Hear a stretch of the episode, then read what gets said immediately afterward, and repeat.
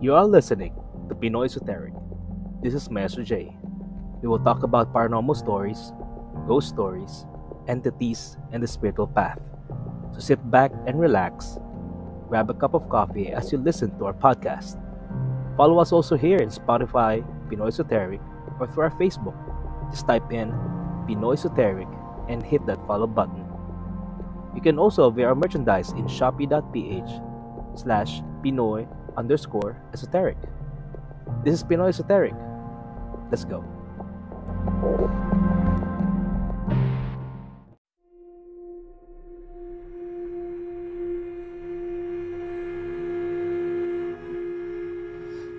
Hello guys, this is Maestro J, your host for another episode here at Pinoy Esoteric. So today, pag-uusapan naman natin about yung mga karunungang lihim. And before we start for that, we would like to thank also for those who have followed us here at Pinoy Esoteric and for sharing us also on your other websites or on your Facebook page. For those who have done that, thank you very much. Maraming salamat sa suporta. And um, also, uh, we would like to also thank those people who have supported us also with our uh, merchandise in shopee.ph slash pinoy underscore esoteric where every particular agimat or anting-anting or charms are actually blessed na meron dasal and makakaasa ka na makakatulong talaga sa iyo at hindi lang basta-basta nakukuha lang sa isa sa ibang lugar lang and then binibenta. okay. So, uh, bakit nga ba na, na napunta yung sa ganon? Kasi guys, uh, when we're talking about karunungan lihim kasi, uh, hindi may iwasan na may mga uh, items or agimat or let's just call this merchandises that are actually involved sa pagdating din sa mga orasyon or yung mga pangdepensa na tinatawag din. Or better yet, yung iba, may mga tinatawag na gayuma or iba naman na may ginagamit naman as anting-anting. So, uh, part kasi ng karunungan lihim kasi guys is yung mga gamit na yon you know so if you are actually interested after uh, hearing this particular podcast, we would like you to visit that website shopee.ph slash pinoy underscore esoteric. And kung meron kayong questions on those particular items uh, you could go ahead and go to that particular website uh, on our shopee and you could also chat them okay? That's also part of our team na tumutulong sa mga gantong mga karunungang lihim din. So without further ado guys um, karunungan lihim is actually used as a term then for any particular prayers or orasyon or kasama rin dito yung mga gamit na kasama ng mga agimat, anting-anting, mutya na tumutulong sa buhay ng isang tao, you know. And ang mga tulong nila ay base sa mga dasal na involved sa kanila na may halong Latin, iba naman ay may halong Jewish na salita o iba naman dahil sa mga original na local na prayers. For example, may mga hiligay no na salita, merong pampanggan yung salita rin or kung galing kayo sa Cavite guys, madalas dito yung mga salita na hindi naman tama yung term daw pero kadalasan ang sinasabi nila is yung barbaric o barubal na na Latin Now, hindi masama yung word na barubal daw, guys. Kasi pag sinabi natin ganun, ang ibig sabihin kasi is ginambol or nilagyan ng an- anachronism or uh, sorry, uh, mali ata yung word niya. Uh, anachronism or something like that na let's say for example, merong uh, paternoster, ganyan, na dasal which is Latin, usually Sator ang ang dasal na mula nandoon. So, uh, yun yung mga pag-uusapan natin today at saan nga ba galing to, bakit nga ba to ginagamit ng iba, and then ano ba ang talagang nagagawa ng mga ito sa buhay ng isang tao at bakit nga ba parang parte na to ng pagiging Pinoy. Now, base sa research namin, and of course, alam niyo naman dahil as, a, as, as you also yung maestro din for this, part din ito ng, ng background naming lahat. And background ko rin to na kung saan we have to also know din kasi kung saan yung pinanggalingan, you know. usually kasi ang sinasabi ng iba is nanggaling daw to kay Demetrio Sibal o kay Melesio Sabino o kay Is Valderrama na kung saan sila yung mga akda sa Rexal or yung iba naman ay sa mga orasyon na ginagamit pagdating sa mga anting-anting or agimat. So, before pumunta rin kasi sa Pilipinas yung mga orasyon na to, sa totoo lang, before din nilang nagamit to, may pinanggalingan to ng mga panahon at hindi naman sabihin nating nanggaling ito sa mga Katoliko o do sa mga Kristiyano. Marami na rin kasing mga orasyon ng mga unang panahon before pang magkaroon ng Kristyanismo sa Pilipinas. Kung pupuntahan natin yung nakaraan sa history ng Pilipinas, ang mga nakatira talaga dito ay hindi talaga mga Espanyol o mga mestizo. So wala pa dito yung Catholicism, wala pa dito yung Christianism.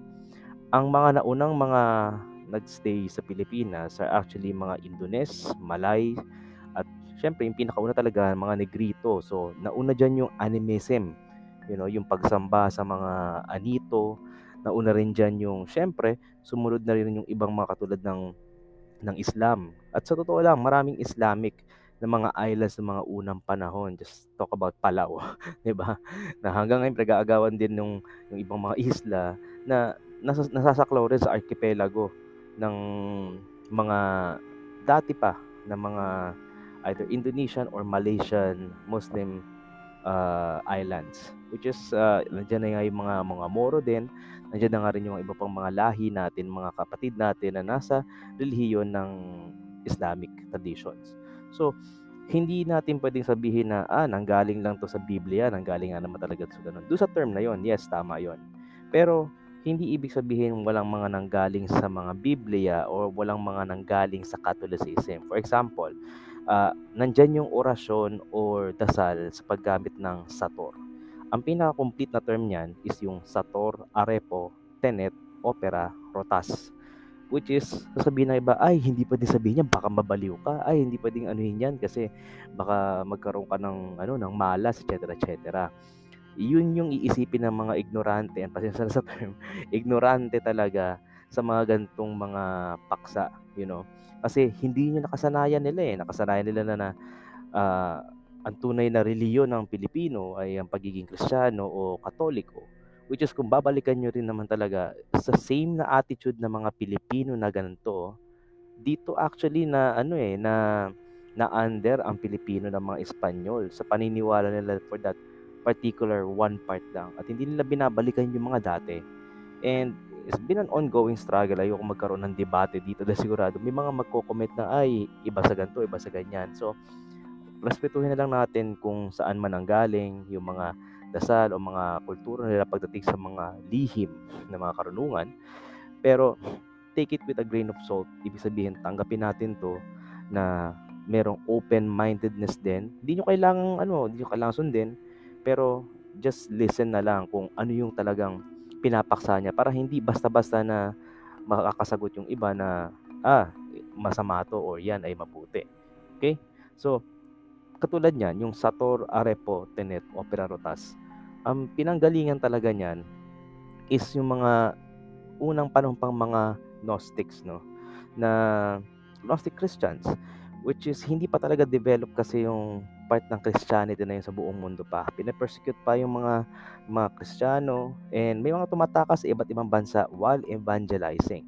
And para makover nila yung dahil salita nila ng mga panahon is Latin or Griego, so they either start with paternoster. So, ang nangyayari nun doon, kailangan nila itago syempre yung mga dasal nila. So, pag sinating pag sinabi nating tinatago nila kasi ayaw nilang ma mapatay o ayaw nilang ma ma alam niyo kasi may purging talaga ng mga panahon sa panahon ni Nero din eh na yung mga Christians not Catholics per se eh pinipersecute talaga. So in order for them to hide yung kanilang affiliation usually they mark places you know. And pag minamark nila yung place nilalagay nila yung palindrome ng Paternoster which is yung Sator, Arepo, Tenet, Opera, Rotas which is kind of ang meaning naman talaga is either uh, yung sower uh, sower actually um, provides a seed and then holds or keeps them and then at the same time rips them or something like that by the wheels. So parang ganoon yung nangyari sa Tor Arepo Tenet Opera Rotas meaning parang to sow and perhaps yung arepo rin is actually for to provide a coded form ng ng hor or ibig sabihin ng the Lord.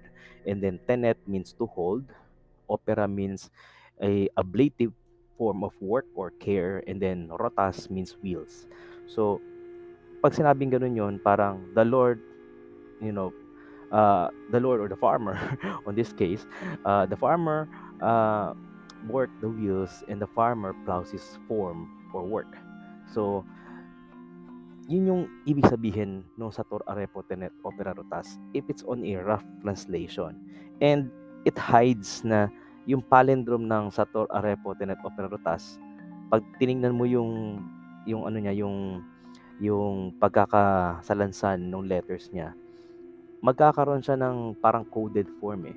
And then you have the actual prayer ng Paternoster if you provide a 180 degree rotation reading or even two di- diagonal uh, reading pagdating dun sa term na yon. So, later on, yung sa Tor Arepotel at Operatas na yon, dahil nga syempre patago na tinuturo yon, napunta rin niya sa iba't ibang mga uh, lugar. And then, while they also evangelizing the Word of God by the gospel, eventually, uh, natapos na syempre, matatapos na syempre yung persecution, they go back again sa real na paternoster nga talaga. Though, syempre, as part of history, iisipin ng mga tao nung mga panahon nila yun na why do they not, you know, go back na lang sa ganong term na lang? It provides more mysticism or hidden knowledges, ika nga. However, syempre as tao, tayo, mapasa yung isang salita sa isang tao, di mapasa ulit sa kabila, nagbabago. At nagbabago, nagbabago hanggang sa yung term na sa Tor Arepo Tinet Operarotas ay naging parang lihim na karunungan inconsecutive na hindi mo dapat to dasalin or hindi dapat to gamitin. Nandiyan na rin yung part na may mga palindromes din na nagawa sa isang uh, reputed okay but not exactly uh, not exactly uh, proven na Abrelin Abramelin the mage na context or yung manual ni Abramelin the mage which is pagdating sa mga uh, palindrome squares niya nandun din yung mga dasal para isamon daw yung demons or mga spirits so actually walang nakakaalam kung talagang totoo eh. At hindi rin alam kung sino man yung author ng ano na yon. Pero let's just say, ah, take, let's take it with a grain of salt kasi marami sa mga orasyon ng mga ganyan ang pinanggagalingan. Okay? If they do actually work, saan ba talaga nanggagaling yung power na yon? Okay? Sa Diyos ba o sa ano ba? Which is, kapag nagkakaroon ng ganong question kung sa Diyos ba or hindi, syempre, mahahati na dyan yung mga tao. Nandiyan na yung mga tao na naniniwalang galing yan sa Diyos may mga iba naman magsasabi na galing yan sa demonyo. And then, yung mga galing sa Diyos, magsasalansan na, oh, ito yung rason kung bakit galing sa Diyos. And then yung mga, galing, mga nagsasabi naman na galing daw yung sa demonyo, ito naman yung sabihin na ito yung mga bawal kasi ano to, galing to sa demonyo, ganyan, ganyan, ganyan. And then, eventually, yung knowledge na yon kasi nangya, nangya, nanggaling yung manuscript na yun somewhere around 13th, 14th century eh.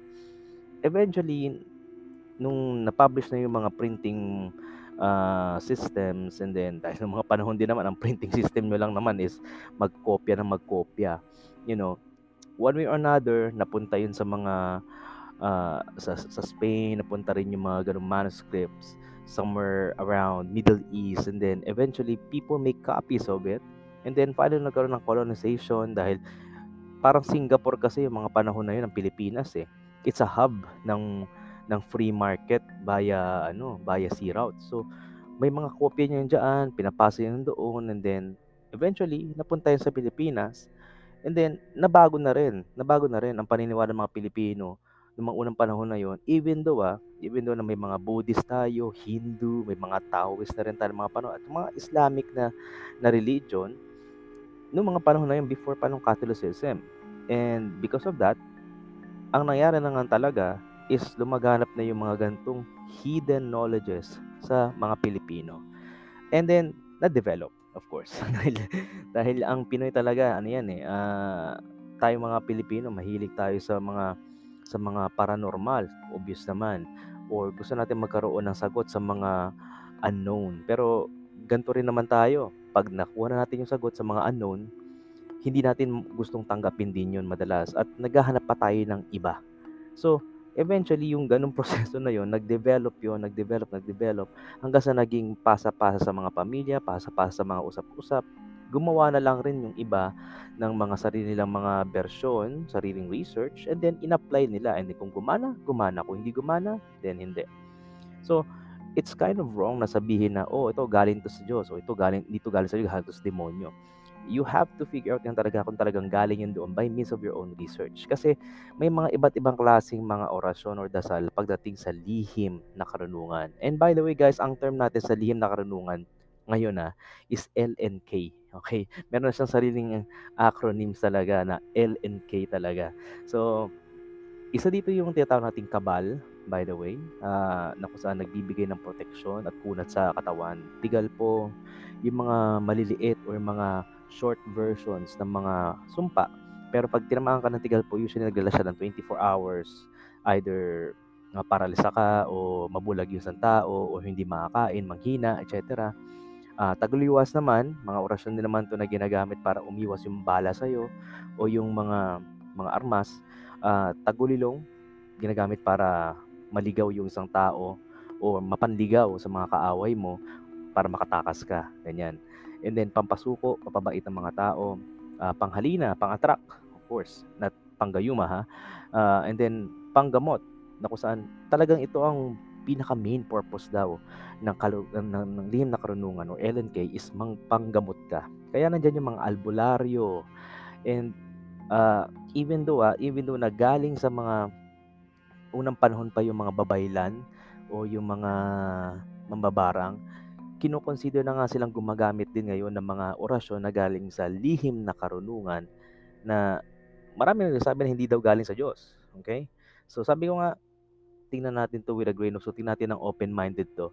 Kasi hindi natin alam kung talagang saan nagagaling yan without even researching for it. Kasi kung uh, I would really like to have, uh, and even though na meron na akong mga nakamit, meron na akong nakausap ng mga gumagamit ng mga ganun or nasa field ng barang or ng mga uh, gaway na tinatawag, uh, they don't specifically tell you eh kung ano yung mga orasyon na ginagamit. Kasi sino nga nun talaga? Alis na gusto mo maging kaapi, well, kaano nila, kaakibat nila or under ka nila.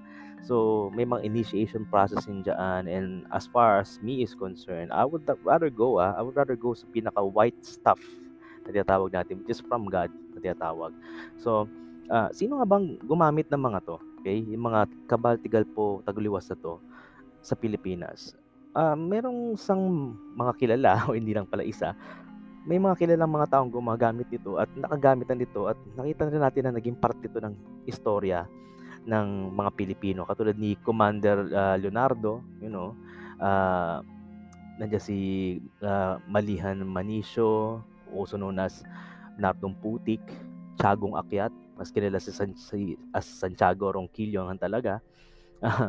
And itong mga 'to, mga antingero slash i.e. kriminal yung iba sa kanila. So gumag kilala silang gumagamit ng mga anting-anting o agimat at gumagamit din sila ng mga orasyon, you know. Meron silang mga tattoo sa katawan nila na ina-attach nila na kung saan gamit ang mga orasyon na yon dahil hindi sila kaila, hindi nila kayang ano eh, mag-orasyon habang siguro nakipagbarilan o what not. Ilalagay nila yung mga uh, salita na yon sa katawan nila hoping to give it powers, you know. And here's my ano ah, here's my my profound lang na intuition pagdating sa ganun. Pag meron bang nakalagay na isang dasal agad, and then sinulat mo sa isang lugar, o sinulat mo sa katawan mo, may epekto na ba talaga agad yung dasal na yon? Kasi sabi natin hindi orasyon. For example, kahit nga lang sa ano eh, kahit nga lang yung term na I wish happy birthday, yan, something na gano'n. Lagay mo lang yung sa isang wall talaga bang yun na ba agad yung maging epekto na are you wishing something or nagpo-provide na ba siya agad ng description na yun yung mangyayari? Which is actually hindi. Okay? Marami kasi ang nalilito talaga pagdating sa lihim na karunungan at mas lalong marami ang nagiging ignorante kasi nga may mga tamang paraan para malaman to, pero yung tamang paraan mas lalong ino-obscure. Kasi sa totoo lang bakit? Isa sa pinakamalaking rason kasi kung bakit ino-obscure yung mga gantong knowledge sa Pilipinas, when I mean obscure, tinatago or uh, mas, lalong, mas lalo nilang binabarubal talaga para mas hindi malaman kung ano yung tamang term, eh, para hindi, number one siguro, hindi magamit sa masama. Sabihin natin ganun din, hindi magamit sa masama, meron tayong number two na kung saan either hindi rin magamit sa pamimera which is kitang-kita naman na pumunta ka nga lang sa Quiapo, marami ng mga agimat at anting-anting, di ba? or sa Cavite, etc. And or number three is kasi nga ginagawa na talagang negosyo to. So kung may gumamit ng isang orasyon sa maling paraan, uh, katulad ng nangyari nga kay Nardum Putik, eventually namatay si Nardum Putik by the way guys, okay? At saka si Santiago Ronquillo, also na Santiago Akyat, uh, kilala rin si ano si ano ah, si Ben Tumbling na meron nga daw agimat uh, Tres Pico. Pero hindi pa hindi ma-verify yan kung meron nga daw talaga eh. Pero namatay din sila, mga criminal kasi ito eh. Nakikita niyo 'yon? Some way somewhat yung mga orasyon Latin man or mga barbaric na Latins or Pig Latin na tinatawag natin, mga ginulong mga dasal, they do work. Pero specifically, kung alam mo lang yung term, kung alam mo rin kung paano yung proseso niya, at when I, when I mean proseso, it means na dapat uh, inaral mo kung saan galing yung dasal na yon. Like for, like for example, sa Torarepo Tenet Opera Rotas is known sa panggagamot. And if you think about it, even Jesus healed the sick by asking the Father, of course, kung kung saan yung uh, source ng ng healing na yon, you know. Uh, even though people actually uh, venerate Jesus, which is actually, He is the one who heals, di ba? Instrumento siya ni, ni Lord eh, ni God. God the Father who provides healing and health to people. So kaya nga tinuruan tayo ng paternoster, di ba? Also known as our Father, kapag nagdadasal tayo ng ganon. Now, think about it this way. Kung may mga iba pang mga orasyon na tinuro sa mga ibang tao, dapat alam nila kung ano yung meaning nun doon. Pero ang tanong, bakit ino-obscure na rin kung dapat parang malaman pala talaga. Eh, sabi ko nga para hindi rin siguro ma-spread sa ibang tao na hindi dapat. Pero other than that, kasi, kadalasan kasi, if there is something na alam mo agad, ha, for example, ikaw may routine ka sa bahay mo na ginagawa mo, alam mo na yung routine mo, nawawala yung focus mo doon, eh. nawawala mo na yung, yung awareness mo na dapat mong gawin yon. And dahil routine na siya, dahil alam mo na siya, dahil common mo na siyang alam, hindi mo siya masyadong fino-focusan ng ng mental capacity mo or beriyat ng kahit actions mo. Kaya nga magkaiba yung praying versus having faith, 'di ba? Just because you pray doesn't mean na meron kang faith. And just because you have faith doesn't mean that you just you know, you're acting with a prayer. Kasi they have to go hand in hand. When you pray, you need to have faith and means you have action. And you have focus in you also have to meditate when I say meditate di yung parang nag-meditate ka for peace when you say meditate kailangan iniisip mo yung reasoning and at the same time yung hopefulness and blessing na marireceive mo when you do pray a particular prayer which is yun ang pinaka-requirement sa mga orasyon na to kaya nga marami nagsabi na, ah, sige, send mo yung ano, yung dasal na yan, hindi yan gagana o yung mga orasyon na yan, hindi yan gagana kasi wala kang devotion. There you go. Devotion actually is a term na ginagawa for the next usually ah, so for the next 49 days. Usually starting Friday kasi uh, you have to go for the Good Friday ni Jesus. And madalas mga nagde-devotion talaga nagsisimula sila sa Good Friday. Although, ah, although based on my experience, based sa turo rin ng maestro ko rin from before, hindi dapat na magbase ka lang sa Good Friday. It does create more power. Pero, nasa Good Friday lang ba talaga na dinedictate? Di nga natin alam kung kailan yung Good Friday sa ibang bansa. Di ba? Nagbabago rin yun. Sa Good Friday lang ba binibigay ni God yung blessing niya? Siyempre hindi. Kaya nga, any Friday will do. Pero what matters is you finish that 49 days nang nagdadasal ka from morning also and then also sa gabi. Hindi sabi yung tuloy-tuloy na dasal yun ah. You also pray once in the morning, pray once sa gabi. What it does kasi sa'yo, habang nag-aayuno ka rin or fasting, nagkakaroon ka ng much more sensitivity sa faith mo kay God. Nagkakaroon ka ng much more sensitivity sa focus mo pagdating sa mga orasyon mo and you have a much more capacity and capability na lang ah, na umakto ka based sa dinadasal mo which is yun yung orasyon may it be healing, protection, or siguro mga pampaswerte or panghalina, nag-work sila because of that fuel, spirit, 'di ba? Yung spirit kasi this is different from a soul, soul eh. Yung lahat tayo may soul tayo, we have intelligence, pero yung spirit is something else. Spirit is more of a, a mental uh, capacity, a notion of your own emotions, and at the same time, you apply it with your actions. Di ba? When you think of something, you become it. Ika nga. So, yun yung pinaka-importanting part pagdating sa mga ganung bagay. So, with that in mind, napansin nyo rin na parang, huh, parang pasa-pasa lang rin to kahit sa unang mga panahon, di ba? Hindi talaga para siyang original na galing sa Pilipinas. Actually, tama kayo guys. And here's the hard pill to swallow, no? Ang mga orasyon na to ay hindi talaga galing mula talaga sa mga Pilipino.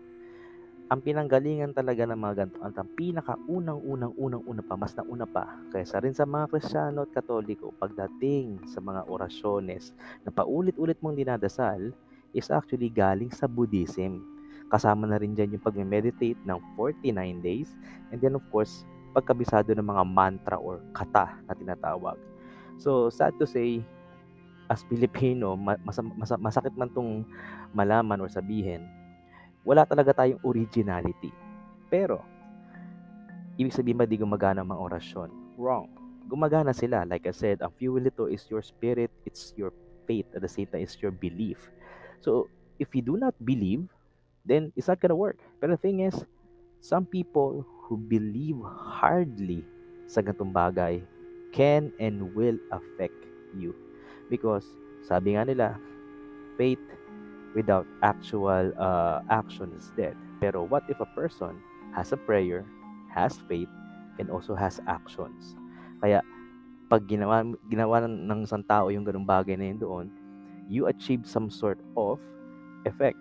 And yun yung tinatawag nating pagiging divino na tinatawag. Or, para sa iba, kung na-achieve na nila yon pwede itong gamitin sa panggagamot, sa sa iba naman ay pambabarang o pang iba naman is pang panggagayuma o iba naman ay pampa uh, pampagaway. So, yun yung mga reasoning or yun yung mga rason kung bakit ang mga orasyon na to ay pinapangalagaan yan talaga. At siguro kung wala ka naman talagang gagawing masama, hindi naman talaga siyang masamang gamitin. Pero lahat tayo as tao, meron tayong limit, meron tayong start, at meron din tayong end.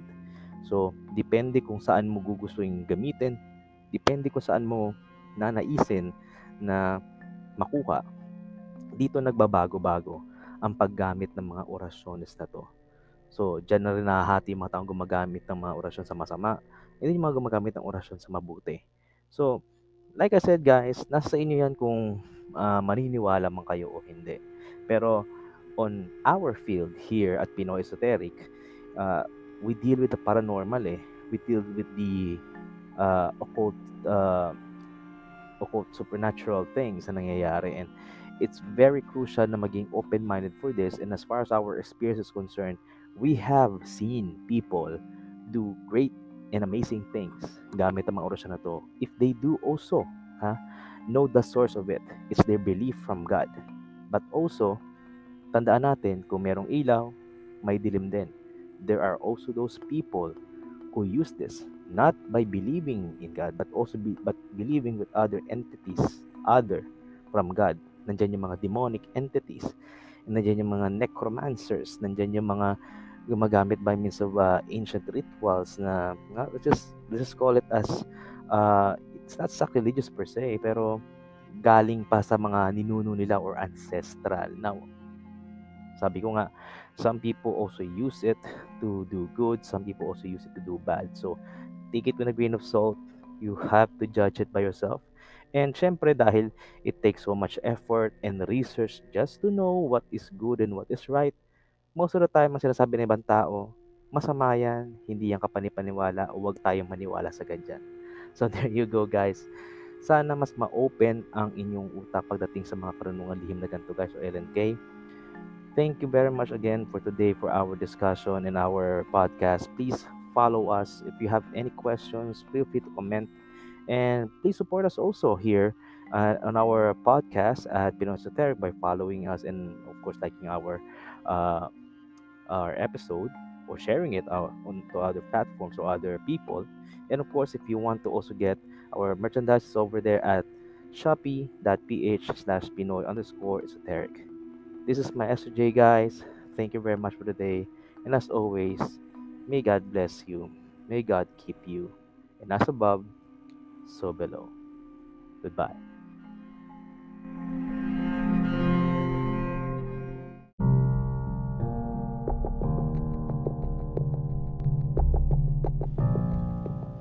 You just listened to our podcast in Pinoy Esoteric. We hope that you liked it. Please support us by following our podcast or our Facebook, Pinoy Esoteric. For our merchandise, just search Pinoy Esoteric in Shopee. And we pray that you may be blessed. As above, so below. We'll see you again for the next episode. God bless.